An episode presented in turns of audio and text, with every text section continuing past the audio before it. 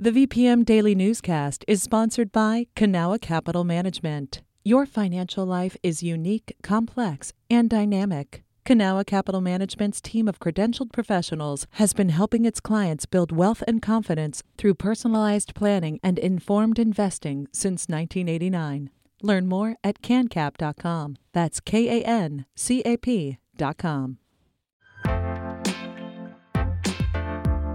You're listening to the VPM Daily Newscast, a recap of today's top stories in Central Virginia. From the VPM Newsroom in Richmond, I'm Benjamin Dolly.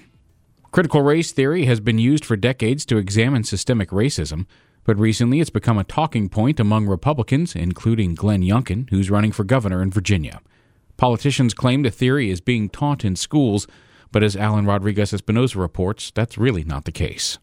Critical race theory is a framework developed at Harvard in the 1970s to examine the impact and causes of systemic racism, but lately conservative media and politicians have mischaracterized the term.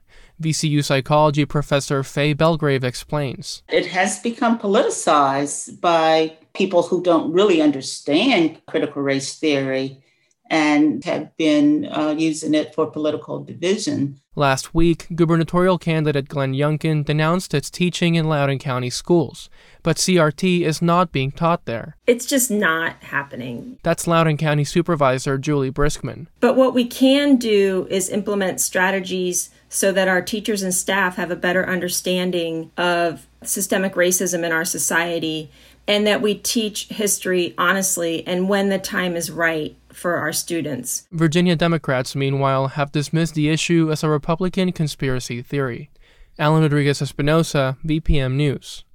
Virginia Senator Mark Warner says last week's passage of the United States Innovation and Competition Act is intended to address current supply chain issues. Warner told The Washington Post this legislation is necessary because he believes China is intent on stealing intellectual property and beating the U.S. in every area of technology. We finally invested $52 billion in trying to promote a domestic chip industry, semiconductor chips, to build 7 to 10 new fabrication facilities here in America. That's critical to our supply chain in all areas. Warner says the U.S. will have to make similar investments in 5G and create an alliance with other democratic countries in the areas of artificial intelligence, quantum computing, and biotechnology to successfully compete with China. Riding on GRTC will continue to be free for another year. The Transit Authority waived all fees under the plan enacted during the pandemic. Yesterday, the GRTC Board of Directors approved the extension through June of 2022. The total cost of the plan is estimated at nearly $6 million, which is covered by federal relief funding. The Virginia Department of Health has been awarded over $30 million by the Centers for Disease Control and Prevention. Ian Stewart explains why. The federal funds are part of a $2.5 billion investment across the country to address health inequities exposed by the pandemic in high-risk and underserved people. Most of the money will allow VDH to support many grant programs to increase testing and contact tracing. The department applied for the federal money as part of a strategy that includes working with historically black colleges and universities as well as faith communities, according to state officials. Just over $3 million of the funding is being set aside for the Virginia Beach Department of Public Health. It's the only city in the Commonwealth that fell into a special category for federal support. Ian Stewart, VPM News. The design for the Virginia Museum of Fine Arts expansion will be unveiled at the end of the month. The three-phase project will include renovating some of the museum's oldest buildings and creating a new freestanding annex, according to Richmond BizSense. Officials say the first phase of renovations will likely focus on expanding the Cheek Theater to allow for larger performances, such as ballets. Work on the VMFA's $190 million project is expected to start on July 1st. A rocket successfully launched from Wallops Island off of Virginia's eastern shore yesterday. It was carrying a classified payload for the National Reconnaissance Office.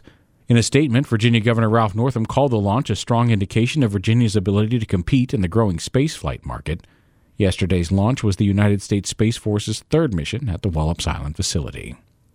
This is VPM News. This newscast was recorded on Tuesday, June 15th at 6 p.m. Some of these stories may have changed from the time you've heard them. You can stay connected to what matters by heading to vpm.org/news or follow us on Facebook, Twitter, and Instagram at MyVPM.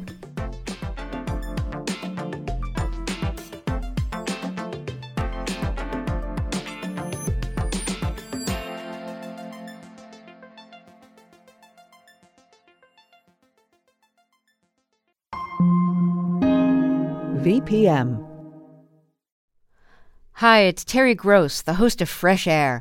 We bring you in-depth, long-form interviews with actors, directors, musicians, authors, journalists, and more. Listen to our Peabody Award-winning Fresh Air podcast from WHYY and NPR.